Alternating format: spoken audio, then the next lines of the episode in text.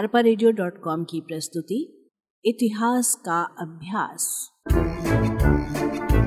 वाचक स्वर अनुज श्रीवास्तव।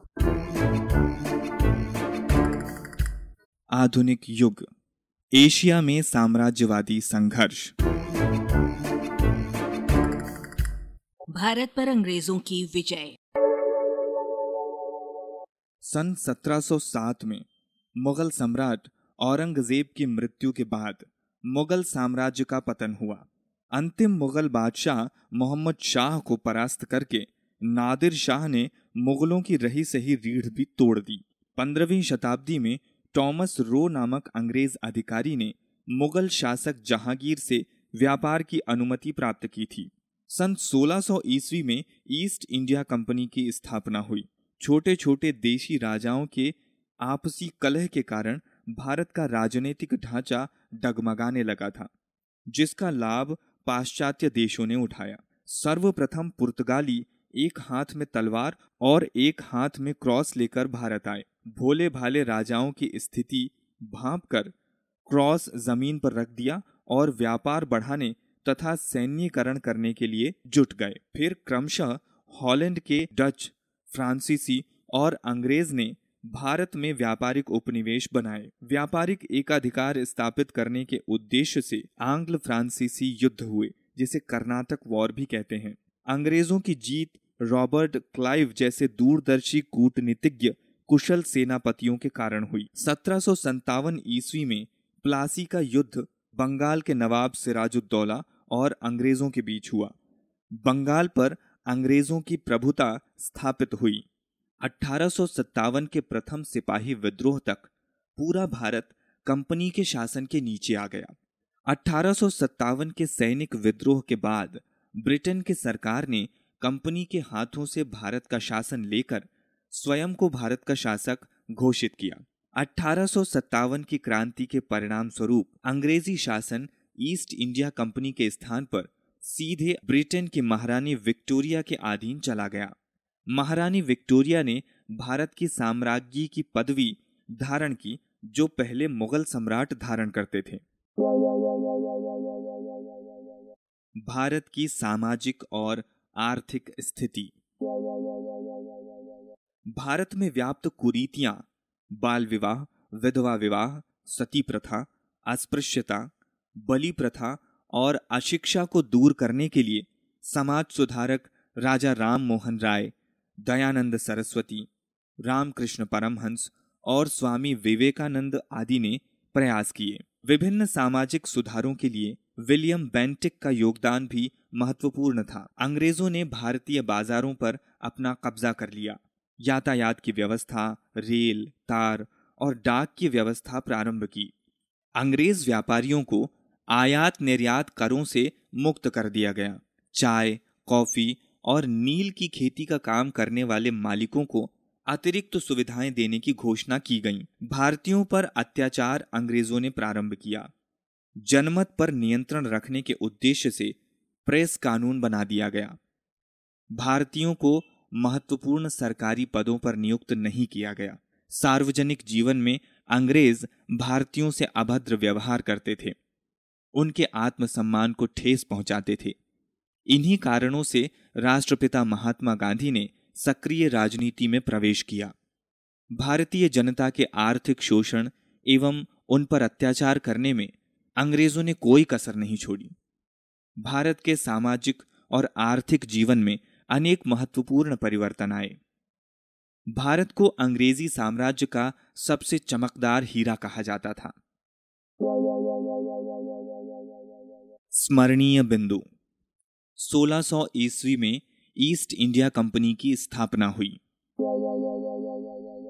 1707 में मुगल सम्राट औरंगजेब की मृत्यु हुई।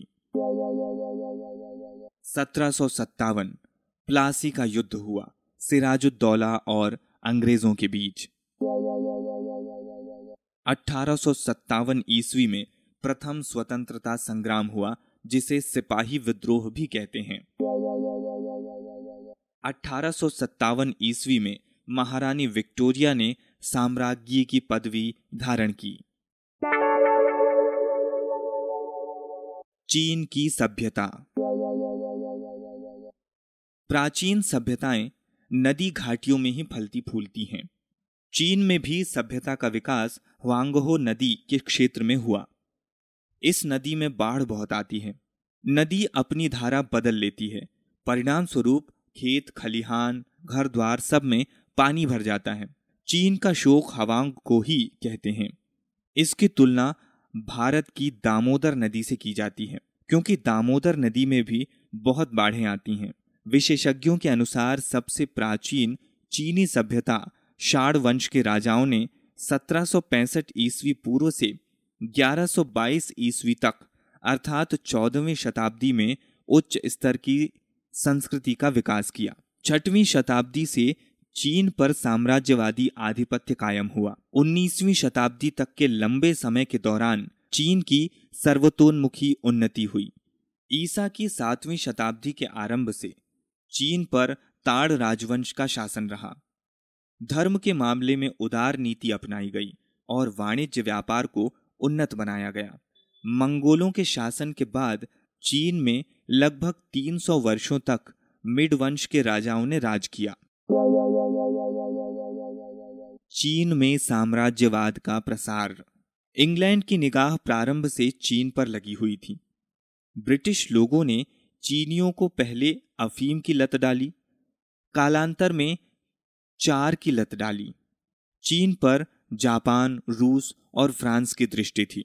जापान और रूस के पास होने के कारण चीन का राजनैतिक, आर्थिक और सामरिक महत्व अधिक था। चीन के कच्चे माल के विशाल भंडार पर उनकी दृष्टि थी। अतः यूरोपीय देशों में चीन पर अधिकार जमाने की होड़ लगी थी। प्राचीन चीन में सामाजिक वर्ग। चीन में राजा के बाद कुलीन पुरुषों का स्थान था। राजा उन्हें भूमि देता था और उसके बदले में वे लड़ाइयों में राजा की सहायता करते थे। व्यापारी और दस्तकार तीसरे वर्ग में आते थे। जनसंख्या का बड़ा भाग किसानों का था। निम्न श्रेणी दासों की थी और दासों की तरह युद्धबंदी होते थे। योद्धा कांसे का शीर्षाण और धातु का कवच पहनते थे।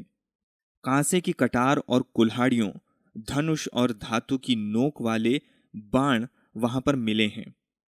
किसानों से उपज का 2/3 भाग ले लिया जाता था। यदि फसल खराब हो जाती तो हजारों किसान भूखे मर जाते थे। कभी कभी किसान अपने राजा के क्रूर व्यवहार के विरुद्ध विद्रोह कर देते थे। चीन के धनी निवासी शानदार कोठियों में भोग विलास का जीवन बिताते थे। वे उंगलियों के नाखून बहुत बढ़ा लेते थे और उस पर चांदी के पत्थर चढ़वा देते थे। चीन में व्यवसाय, कला और शिल्प। शाण साम्राज्य की उन्नति कृषि पर निर्भर थी। मुख्य रूप से ज्वार बाजरे की खेती होती थी। बाद में गेहूं और चावल की भी खेती करने लगे। चीनी लिपि को लिखने के लिए ब्रश, कागज और रेशम के प्रयोग के कारण चित्रकला की काफी उन्नति हुई। बौद्ध धर्म यहाँ प्रचलित था। बौद्ध धर्म के प्रचार से मूर्ति कला को काफी प्रोत्साहन मिला। चीन का मुख्य धर्म बौद्ध धर्म हो गया। कन्फ्यूशियस चीनी दार्शनिक थे, जिनके द्वारा नए धर्म की स्थापना से बौद्ध धर्म की लोकप्रियता कम हुई। ताओ धर्म का चीन में महत्वपूर्ण स्थान था। राजाओं के मकबरे विस्तृत थे। चीनी वास्तुकला बौद्ध स्तूपों पर आधारित थे। चीन के निवासियों ने अनेक पैगोडा बनवाए। राजाओं के मकबरे का कमरा बहुत सुंदर ढंग से उत्कीर्ण लकड़ी से बनाया जाता था। विज्ञान के क्षेत्र में चीनियों की उपलब्धियां। मध्यकाल में चीन उन्नति के शिखर पर था। चीनी मानव उद्यम ने अनेक क्षेत्रों में उन्नति की। अत्यंत प्राचीन काल से चीन के निवासी चुंबक पत्थर के चुंबकीय गुणों को जानते थे। मध्य युग में उन्होंने कुतुबनामा बनाने में इस ज्ञान का प्रयोग किया। इसमें पानी पर तैरती हुई मछली के आकार की लोहे की कील लगाई जाती थी, जिसमें चुंबकीय आकर्षण शक्ति होती थी। चीनियों ने ज्योतिष यंत्रों और तांत्रिक घड़ियों का आविष्कार किया। वे लोहा तथा इस्पात को ढालने की क्रिया भी जान गए। चीनियों ने 10वीं शताब्दी में ही लोहे का झूलता हुआ पुल बना लिया। उनकी दूसरी उपलब्धि थी बारूद का आविष्कार। वे बारूद को अग्नि औषधि कहते थे और इसका प्रयोग आतिशबाजी में करते थे। 10वीं शताब्दी में ही बारूद का आविष्कार हुआ था। सबसे पहले चीनियों ने ही छापने की कला का आविष्कार किया। चीनियों ने ही कागज के नोटों का प्रचलन शुरू किया। किसी देश में इसका प्रचलन नहीं था। प्रारंभिक दिनों में चीनी जो कुछ छापना चाहते थे उसे लकड़ी के चौखट पर खोद लेते थे। उन पर स्याही लगाकर उसके द्वारा जितनी प्रतियों की आवश्यकता होती थी वे छाप लेते थे। बाद में 11वीं शताब्दी में वे अलग अलग अक्षरों को जिस रूप में चाहे लगाने लगे।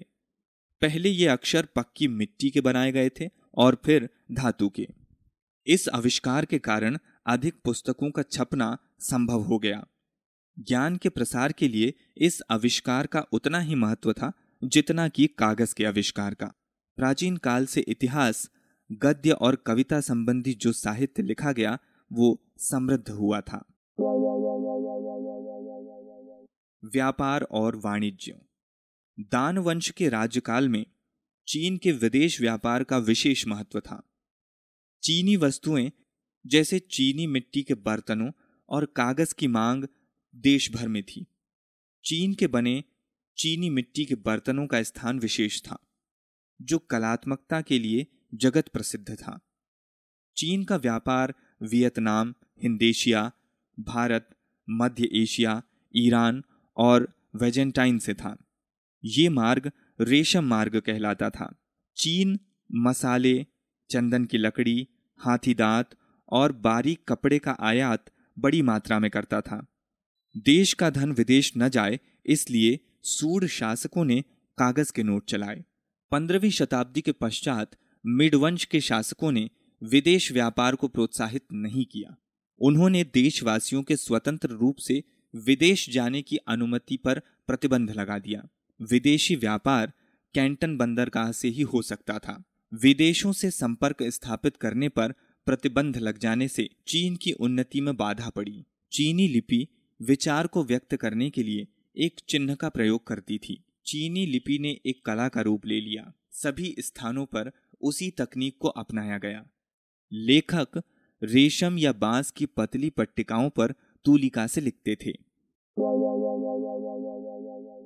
चीन का सौर चांद पंचांग। चीन का पंचांग सूर्य और चांद की स्थितियों की गणना पर आधारित था। महीने चंद्रमा पर आधारित थे और प्रत्येक महीने में 29 या 30 दिन होते थे। चीनियों ने इस बात पर गौर किया कि वर्ष में लगभग 365 दिन होते हैं। चीनी विद्वानों ने ज्योतिष के एक अन्य क्षेत्र में भी अभूतपूर्व सफलता प्राप्त कर ली थी। वे चंद्र ग्रहण की पूर्व सूचना ठीक ठीक दे सकते थे। गणित में चीनी लोग दशमलव प्रणाली का प्रयोग जानते थे किंतु बहुत समय तक उन्हें शून्य का ज्ञान नहीं था। चीनी अंकों की पद्धति गुणा पर आधारित थी। यदि उन्हें 300 लिखना होता था तो वे 100 और 3 के अंक लिखते थे। चीनियों ने अपनी यात्राओं के वृत्तांत लिखे जिनमें वेनसांग और फाहयान का नाम उल्लेखनीय है। भूकंप लेखी यंत्र का आविष्कार भी चीनियों ने किया। उन्हें मानव शरीर रचना विज्ञान का भी ज्ञान था। अनेक संक्रामक रोगों को पहचान सकते थे और प्रत्येक के लक्षण जानते थे। भोजन और स्वास्थ्य का संबंध भी उन्हें ज्ञात था। उल्लेखनीय है कि पतंग प्राचीन चीनी निवासियों का ही खिलौना था और चीनियों ने ही छतरी का आविष्कार किया। स्मरणीय बिंदु। चीन में शाण साम्राज्य की उन्नति कृषि पर निर्भर थी। सम्राट अशोक ने बौद्ध धर्म के प्रसार प्रचार के लिए अपनी पुत्री संघमित्रा और पुत्र महेंद्र को चीन भेजा। कन्फ्यूशियस और लाओत्स चीनी दार्शनिक थे। चीनियों ने ज्योतिष यंत्रों और यांत्रिक घड़ियों का आविष्कार किया। चीनियों ने बारूद का आविष्कार किया। बारूद को अग्नि औषधि कहते थे। चीनियों ने सर्वप्रथम छापने की कला का आविष्कार किया। arparadio.com की प्रस्तुति इतिहास का अभ्यास।